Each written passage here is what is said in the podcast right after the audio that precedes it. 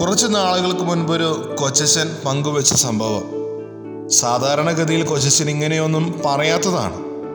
പറഞ്ഞു തുടങ്ങിയപ്പോൾ ആ കഥയിലെ ഹീറോ ആരാണെന്ന് അറിയാനൊരു മോഹം അങ്ങനെ മൊത്തം കേട്ടിരുന്നു. ഒരു ഗ്രാമപ്രദേശത്തെ ഇടവക ദേവാലയത്തിൽ നടന്നതായിരുന്നു ഇത്.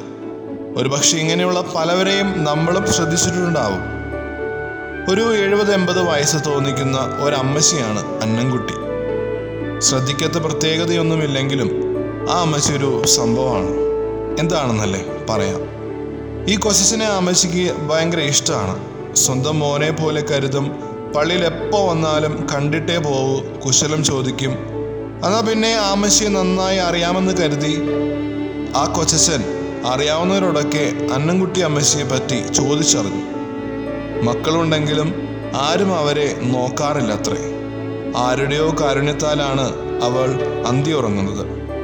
പല വീടുകളിലും ഇടയ്ക്ക് ചെല്ലും അവിടെയുള്ളവർ സഹാനുഭൂതിയോടെ നൽകുന്ന ഭക്ഷണം കഴിക്കും. അവർ നൽകുന്ന തുകകൾ കൊണ്ട് ജീവിതാവശ്യങ്ങൾ നിറവേറ്റുകയും മരുന്ന് വാങ്ങിക്കുകയും ഒക്കെ ചെയ്യും. അങ്ങനെയാണത്രേ അന്നംകുട്ടി അമ്മച്ചിയുടെ ജീവിതം. പക്ഷേങ്കിൽ ആരെയും കുറ്റപ്പെടുത്തുകയോ പരാതി പറയുകയോ ചെയ്യില്ലെന്നതാണ് എല്ലാവരും ശ്രദ്ധിച്ച ഒരു കാര്യം. കുറച്ച് നാളുകൾ കഴിഞ്ഞപ്പോൾ ആ അമ്മച്ചി മരിച്ചു. പ്രത്യേകിച്ച് ആരെയും അധികം സ്പർശിക്കാതെ കടന്നുപോയ ഒരു മരണം.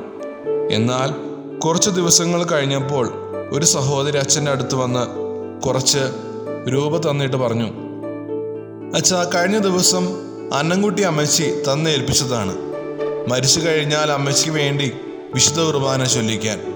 പക്ഷെ പിന്നെയും രണ്ടു മൂന്ന് പേർ ഇതേ കാര്യവുമായി അച്ഛന്റെ അടുത്തെത്തി. സത്യത്തിൽ ഈ അന്നംകുട്ടി അമ്മച്ചിയെ ഇതാരാ പഠിപ്പിച്ച്? ഏറ്റവും അധികം വിലയുള്ളത് സ്വന്തമാക്കാനായി തന്നെ കൊച്ചു സമ്പാദത്തിൽ നിന്ന് ഒരു തുക നീക്കിവെച്ചിരുന്നു മരണശേഷം നിത്യസൗഭാഗ്യത്തിലേക്ക് പ്രവേശിക്കാൻ വിശുദ്ധ കുർബാനയും പ്രാർത്ഥനകളും തനിക്ക് ആവശ്യം വരുമെന്ന ബോധ്യം ആ അമ്മച്ചിക്ക് നൽകിയത് തമ്പുരാനല്ലാതെ മറ്റാരാണ്. നമുക്കും ഒരുങ്ങാം കൊതിക്കാം നിത്യസൗഭാഗ്യത്തിനായി. ഒപ്പം സ്വർഗത്തിലെ നമ്മുടെ നിക്ഷേപം കൂട്ടാനുമായി. Are listening to Heavenly Voice from Carrie Smith.